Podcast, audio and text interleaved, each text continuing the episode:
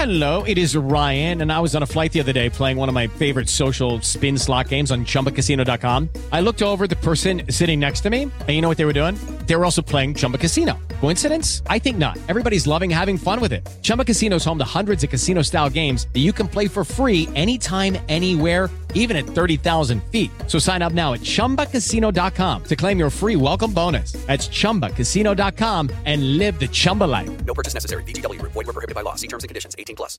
Welcome to the Dispatch Podcast. I'm Jamie Weinstein. My guest today is Nicholas Eberstadt. He is the Henry Wendt Chair in Political Economy at the American Enterprise Institute and an expert on North Korea, which is why I have him on today to discuss a recent and alarming article that appeared in January by two uh, scholars and practitioners, let's say, of diplomacy in North Korea, uh, that they believe North Korea has made a decision to go to war.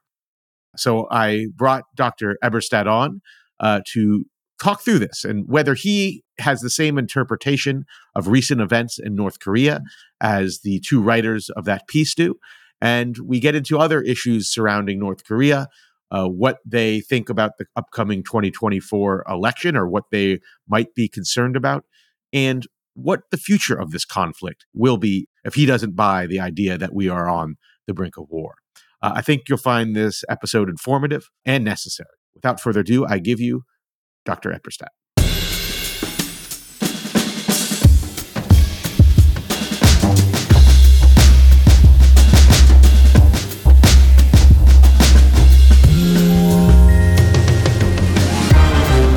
Nicholas Eberstadt, welcome to the Dispatch Podcast. Thanks for inviting me. I wanted to have you on because of what was a somewhat alarming article uh, that came out in January. And as a North Korean expert, an expert uh, who's been following the situation in North Korea versus South Korea for, for a long time, I hope you could provide some insight in, into what your thoughts on this article was. And I just want to begin by reading uh, two graphs of it. This was an article written by Robert Carlin and Siegfried Hecker in 38north.com. You may know them. I don't. They are North Korean watchers, experts, what have you. And the article is, starts with a question mark. Has North Korea made a decision to go to war? And uh, the opening graph uh, says the situation on the Korean Peninsula is more dangerous than it has been at any time since early June 1950. That may sound overly dramatic, but we believe, like his grandfather in 1950, Kim Jong un has made this, a strategic decision to go to war. They go on at the very end of the article and they write North Korea has a larger nuclear arsenal, by our estimates, of potentially 50 or 60 warheads deliverable on missiles that can reach all of South Korea, virtually all of Japan, including Okinawa and Guam. If, as we suspect, Kim has convinced himself that after decades of trying, there is no way to engage the United States. His recent words and actions paint towards the prospects of a military solution using that arsenal. Dr. Eberstadt, what do you make of this article? Is is there something new that has gone on here, and should we be as alarmed as this article suggests we should be? I would say something new has gone on, and I'd say we don't need to be as alarmed as this article seems to be. The, uh, the authors of the article, Bob Carlin and Sig Hecker, are uh, very well regarded experts in their area. Bob Carlin uh, is a uh, intelligence community analyst uh, following North Korean affairs for decades, following very carefully. Sig Hecker, the uh, nuclear expert, former head of Los Alamos, the two of them have been involved in Stanford University's programs on North Korea for many, many years. They visited North Korea under that aegis, under the uh, aegis of Bill Perry's work there. They ironically have been known in the past for being uh, optimists or maybe even uh, doves on, uh, on North Korean questions seeing uh, reforms that uh, other people would say haven't happened and didn't happen, seeing prospects for getting to yes with North Korea that some of the rest of us didn't think were there. Now they've swung much in a more alarmed way towards seeing war just around the corner. Maybe they will turn out to be right and to be the geniuses uh, in the uh, strategic equivalent of the big short. But I would say that there are things that they are pointing to that are that are real, but that may not be proof that the red balloon is going up. What they talk about in uh, in their essay is an interesting and I think important change in North Korea's ideological doctrine. For decades, for generations, in fact, the North Korean regime has insisted that the South was part of uh, their Korean realm, that their founding documents talk about the uh, about one Korea and about the need for a uh, revolution in the South for full unification to come to fruition, and full reunification being, of course, uh, the absorption of South Korea unconditionally into the DPRK run by that lovely Kim family in Pyongyang. What's unfolded in the last month or so is a very public renunciation of this long standing doctrine on unification. Kim Jong un very publicly said, It is now, as a practical matter, impossible to imagine unification with the South. We in the North and those in the South are too different to think that anything like this could really be practicable. But if these puppets and uh, this, these despicable people in the South should ever threaten us, we will conquer them, we will fight them, we will beat them, we will conquer them, we will annex them. You might say, in a way, we now have a sort of a distinction without a difference. Whereas Grandpa had Kim, Kim Il sung had a doctrine of unification, which was kind of unconditional unification under North Korean Kim family rule. Grandson is talking about uh, absorption by conquest and annexation. The question that came up in this article is whether this was a sign that something big was about to happen it may turn out that Bob and Sig end up looking like prophetic geniuses in the future because of a tragedy, a tragic miscalculation that Kim Jong un uh, initiates. But so far, uh, despite everything, Kim Jong un has shown quite a good knack for survival. Is it possible to read what you just said as less bellicose? And let me explain. Just listening to to your explanation, if they they no longer believe that the peninsula needs to be united because they are the same, and the Kim Jong family, the Kim family needs to rule all Koreans, North and South, uh, and that they're too different to to for this to occur. Doesn't that allow them to exist in their you know uh, oppressive state without uh, leading to the, the need to to reunify the South and thus cause a great calamity, a great war? Jamie, you've asked a terribly important question, and there's a lot of prognostication about this in South Korea in particular. South Korea is a very polarized society, just as the US is polarized. If you can imagine it, it's even more polarized than the US is. And people on the South Korean left, the so called sunshine uh, contingents, who've been hoping it would be possible to have a rapprochement or a detente with Pyongyang for a generation and more, they've been looking at that change in language and hoping that it means that the North is recognizing the possibility for a condominium of the two states.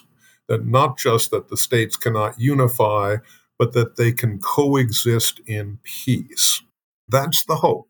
What seems to be a little bit awkward for that interpretation is the sort of 1943 or 1944 level of total war mobilization in the North with all of those forces uh, you know, forward deployed towards the south, and the ongoing development of the weapons of mass destruction by the North Korean state. It was one thing when the North Korean state was working on um, their uh, what President Trump called their little rocket man uh, projects, looking to uh, knock on uh, the door of President Trump or his successors with a, a ballistic missile tipped with a nuclear warhead.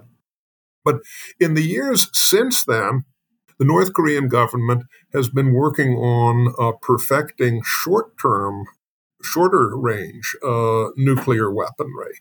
The sorts of things that you would be using if you wanted to fight and win a limited nuclear war in the Korean Peninsula or in the Korean Peninsula and the surrounding areas. By all of the allocations of government resources and the race, uh, you know, race towards technology that the North Korean government has been engaged in at the same time, this doesn't look as if they're getting ready for a porcupine strategy. One more question about the article. Kind of one of the assumptions that underpins it seems to be that the North was genuinely trying to come to some sort of agreement with the United States and the West, and the West uh, failed to provide what North Korea needed, and therefore now Kim Jong Un has been rebuffed, and he is now angry uh, and uh, is is turning more bellicose. Uh, what do you make? I mean, do you, do you read that assumption into this piece, and and what do you make uh, if you do of that assumption? I have very high regard for uh, Bob Carlin, the North Korean affairs analyst. Sig is more of a scientist and nuclear person and I'm always interested by what he has has to write. I don't think I will be revealing state secrets to say that uh, Bob and I are almost always in a friendly disagreement about interpretations. The images that come to mind when I hear that uh, are previous uh, interpretations that other people had in the past, not Bob. These are different people about how uh, Fidel Castro had wanted to be a friend of the United States, but then we were just like a little bit rude, so he had to become a Soviet satellite. Or uh, Ho Chi Minh was really just it was a patriot, and if only we had understood his uh, inherent nationalism, we never would have had the problems with uh, Viet Minh and then the Viet Cong that uh, distracted us for a little while. North Korean objectives for you know for three full Kims have been pretty well concentrated upon the argument that Pyongyang is the one and only legitimate power in the Korean Peninsula, and that the you know monstrosity that's developed in the South, which by some happenstance has become a very prosperous democracy, is an illegitimate cancer on the face of the earth. And um, we are we may be beyond the sort of the uh, poles of pre-modern history in such a way that these uh, kind of calls are a little bit we're a little bit deaf to them. But the idea which has been central to north korean propaganda that uh, it is imperative to protect and gather the race which is being preyed upon by other enemy races in the neighborhood, and that the Kim family is going to be the vehicle for bringing the Korean race to a safe harbor and to future glory and also a little bit of revenge against those bad races. That falls a little clunky on our ears. There are other uh, other places where that hum in the blood may be a little bit stronger. The argument that unification is worth even the horrible impoverishment which the subjects of the Kim family regime have suffered. That this is a sacrifice which we are making for a glorious future. This seems bizarre to us, but it may not be bizarre to some other people. And I think that if you made a version of it back in Homeric Greece, it wouldn't have been bizarre to a lot of people back then. Let me ask you questions outside of the piece uh, about North Korea. It seems every time there is some type of negotiation, a new administration comes in to handle North Korea, the strategy seemingly always involves trying to get China to to help make the situation better by preventing uh, China using their leverage and power to stop uh, Kim Jong Un from from being as bellicose as he is. How much control does China have over North Korea, even if they wanted to uh, cooperate with us? Do they have that amount of control? Could they remove Kim Jong Un if they wanted to without uh, much difficulty? What what is their precise power over North Korea? Well, this is a, this is obviously a matter of uncertainty. If people in the United States understood this a little bit better, we probably wouldn't be having the endless speculation about this question that we've been engaged in for the last 30 plus years, uh, for this entire period of the long North Korean uh, nuclear drama. I'll give you an interpretation because I don't know uh, I don't know the answer myself. My impression is that uh, the Chinese government's approach to North Korea is kind of like what your approach or my approach would be if we lived in the apartment next to Joey Gallo and he had nuclear weapons. I think you'd probably be a little bit scared of him, and you certainly wouldn't want to have trouble with him. If Joey Gallo could be trained on some of your enemies, then you might even be okay with him doing some bad things to you as long as he was doing hurting your enemies more. And as best I can make out, that's the sort of the peculiar calculus that the uh, CCP is uh, engaging in in its dealings with North Korea. It's it does not want. This is my interpretation. I cannot prove this. My interpretation is it is the CCP is fine with having strategic depth in the form of a divided Korean peninsula and this buffer, so to speak, of uh, DPRK. You know, they had a little kind of like unpleasant experience with people from Japan kind of trudging across the Korean peninsula into Manchuria a while ago, and I don't think they liked it too much. And they're willing to subsidize that strategic depth to some degree. As long as the North Korean state is causing more uh, heartache and trouble to the U.S. and the U.S. alliance than to the CCP, that seems to be an acceptable state of affairs. Uh, how people in Washington became so sophisticated that they came to the conclusion that the Chinese government would want to help the United States in dealing with the North Korean problem is, uh, is really kind of hard for me to answer because I think you just have to be really sophisticated to come to a crazy conclusion like that. Well, well here's another question, which I, am sure there's not a precise answer because a lot of what we know about North Korea is sometimes difficult to to actually know. Um, is do you believe Kim Jong Un is rational? It's possible to act in perfectly rational ways and to be a, rather unpleasant person and to have rather unpleasant objectives, I think. The greatest evidence that, that he is rational to me would be the fact that, so far as I know, he's not in a pine box today. And he came into power uh, into supreme power, maybe, but into power in North Korea uh, 12, 13 years ago, inheriting not a terribly good legacy from his uh, awful father, Kim Jong il, who was not only a uh, terribly wicked man, but also a very bad emperor who had um, destroyed the North Korean economy, largely, as far as we can tell, destroyed the party apparatus, run down the state administration, all of the sorts of things you're not supposed to do if you're kind of like in the dynastic uh, succession business. Against very long odds, Kim Jong un restored the North Korean economy uh, a bit albeit from a very low base. He rebuilt the party apparatus. He got the state administrative uh, function more back towards uh, the sort of capabilities a dictator would like to have.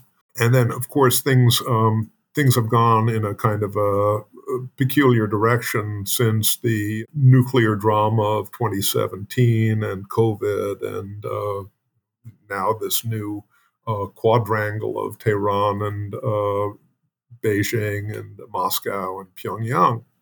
Considering what he inherited, I'd say that uh, I'd say that the little fellow has played his hand pretty well. Not that I like that, don't much like what he does, uh, as you may appreciate, but you'd have to give him credit for what he has accomplished, given his you know, given his lights.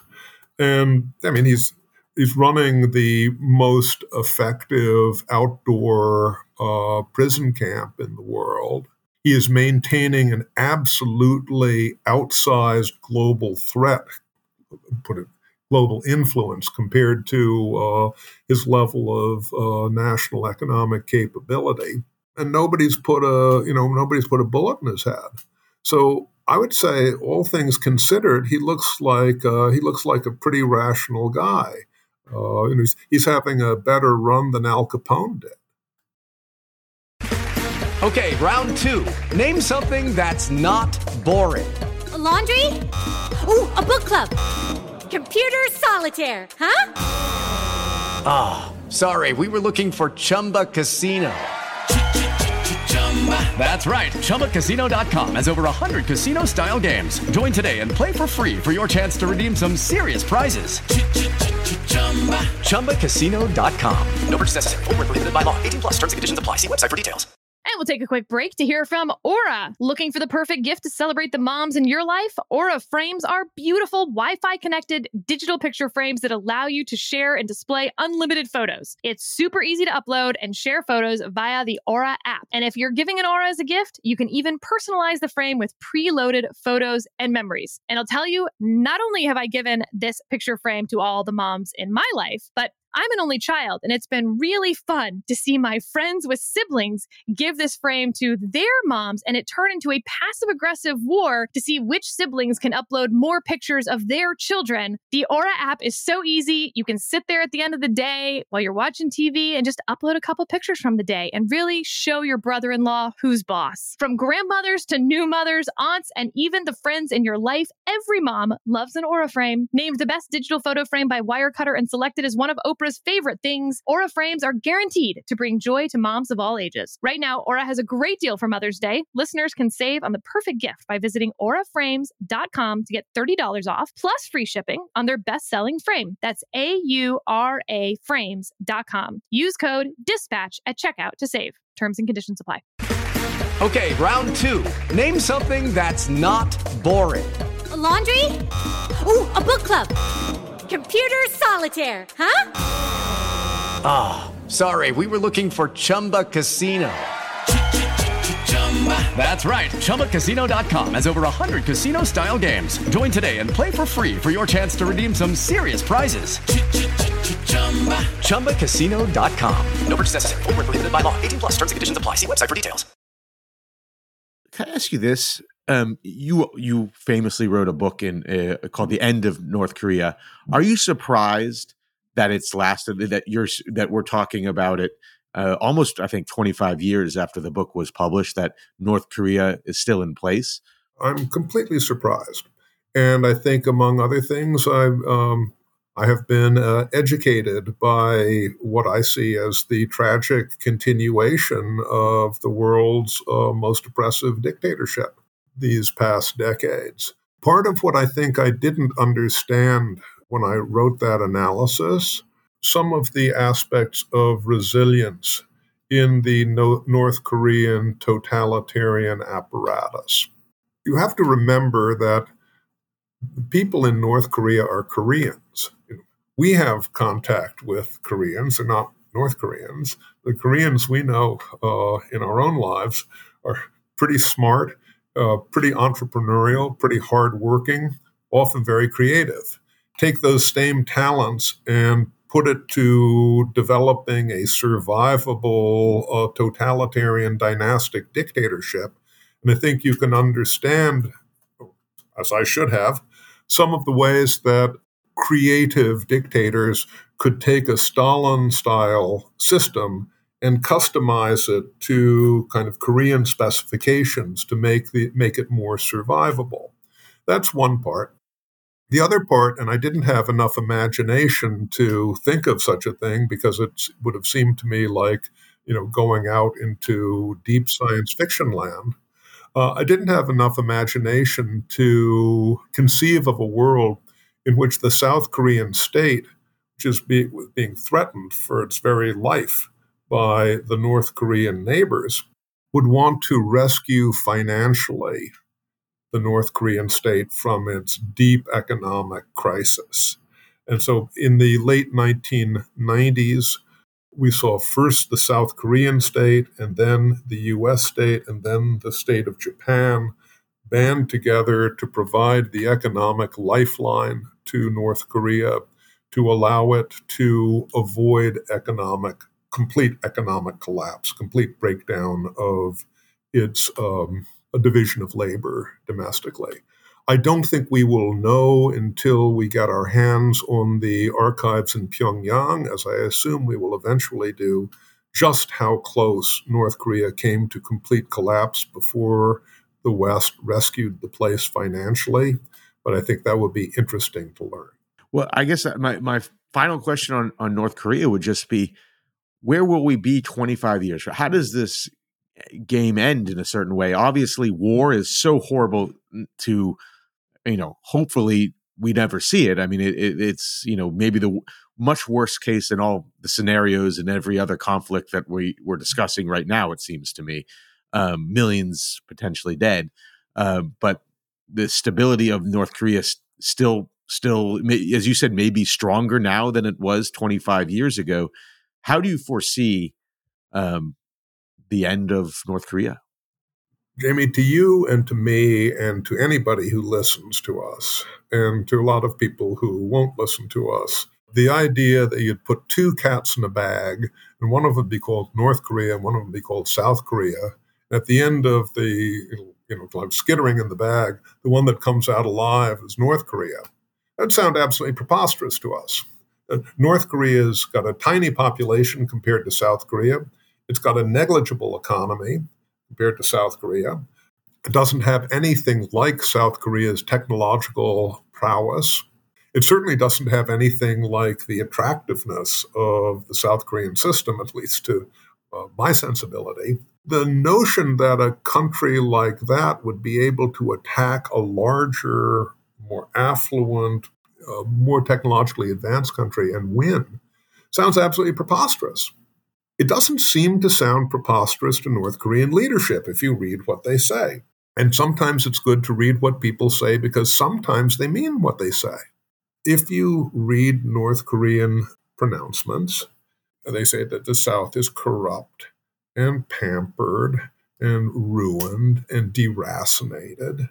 And they clearly seem to believe that the people in the South are gutless and have no will to fight even to save their society.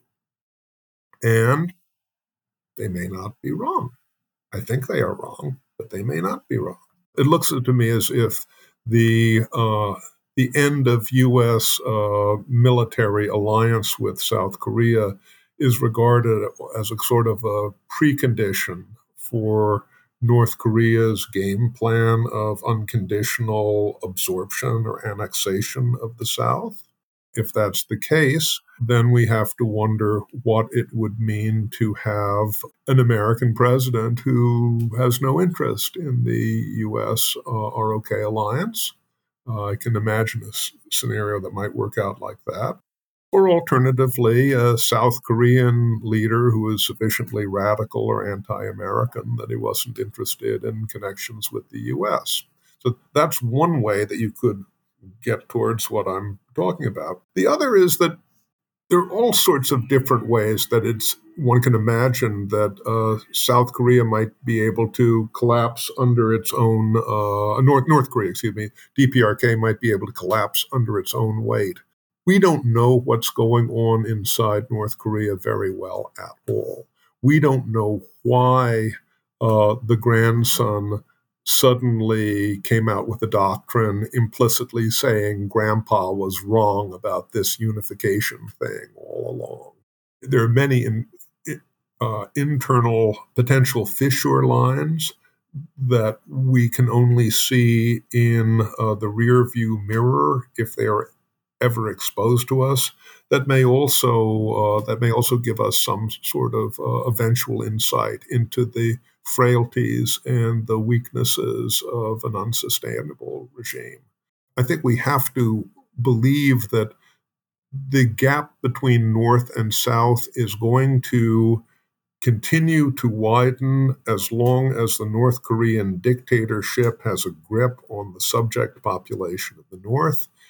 And I hope that the people in South Korea uh, don't give up the dream, the ambition of bringing the two Korean populations back together under a free, democratic, open market society, I hope with an alliance with the West. I think it's doable.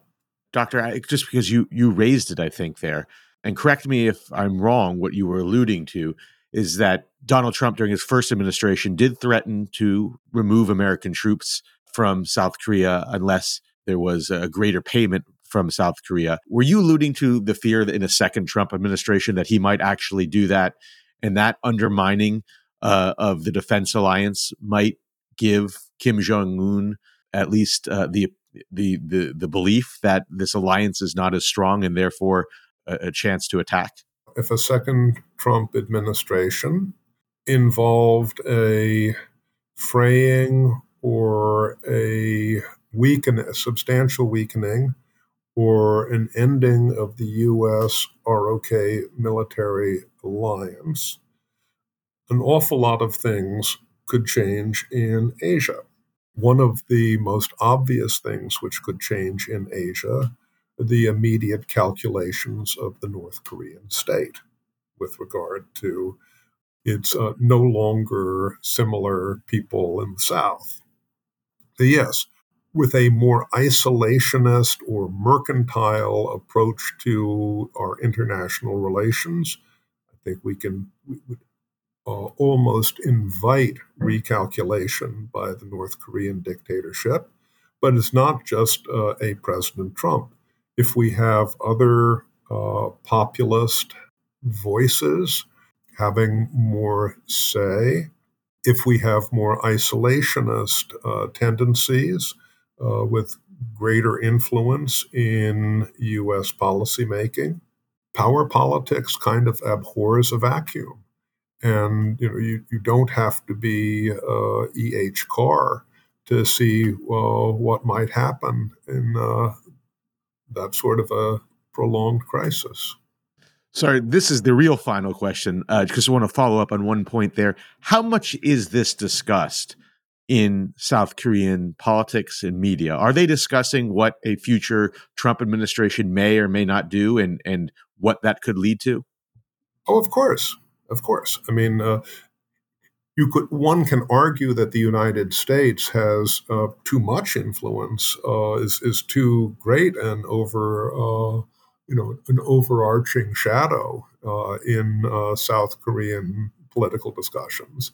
Maybe uh, maybe South Korea should have more defensive capabilities of its own.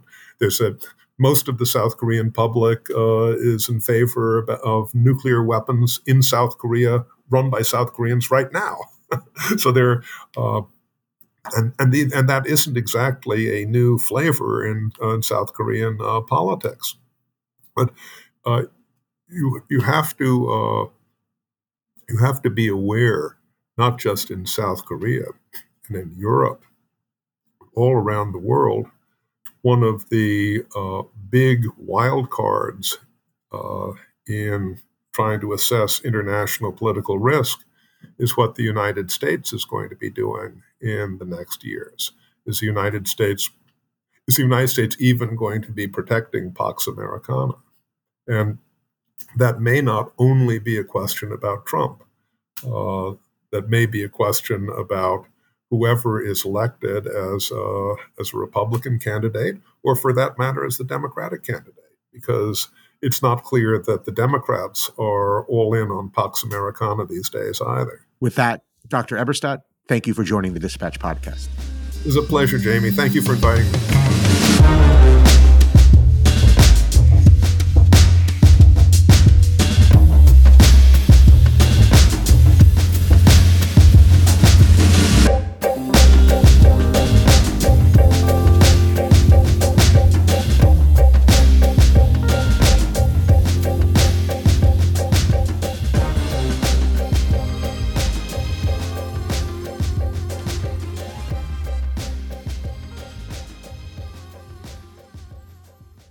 Judy was boring. Hello. Then Judy discovered ChumbaCasino.com. It's my little escape. Now Judy's the life of the party. Oh, baby, Mama's bringing home the bacon. Whoa, take it easy, Judy. The Chumba life is for everybody. So go to ChumbaCasino.com and play over 100 casino style games. Join today and play for free for your chance to redeem some serious prizes. ChumbaCasino.com. No purchase necessary. Void where prohibited by law. 18 plus terms and conditions apply. See website for details.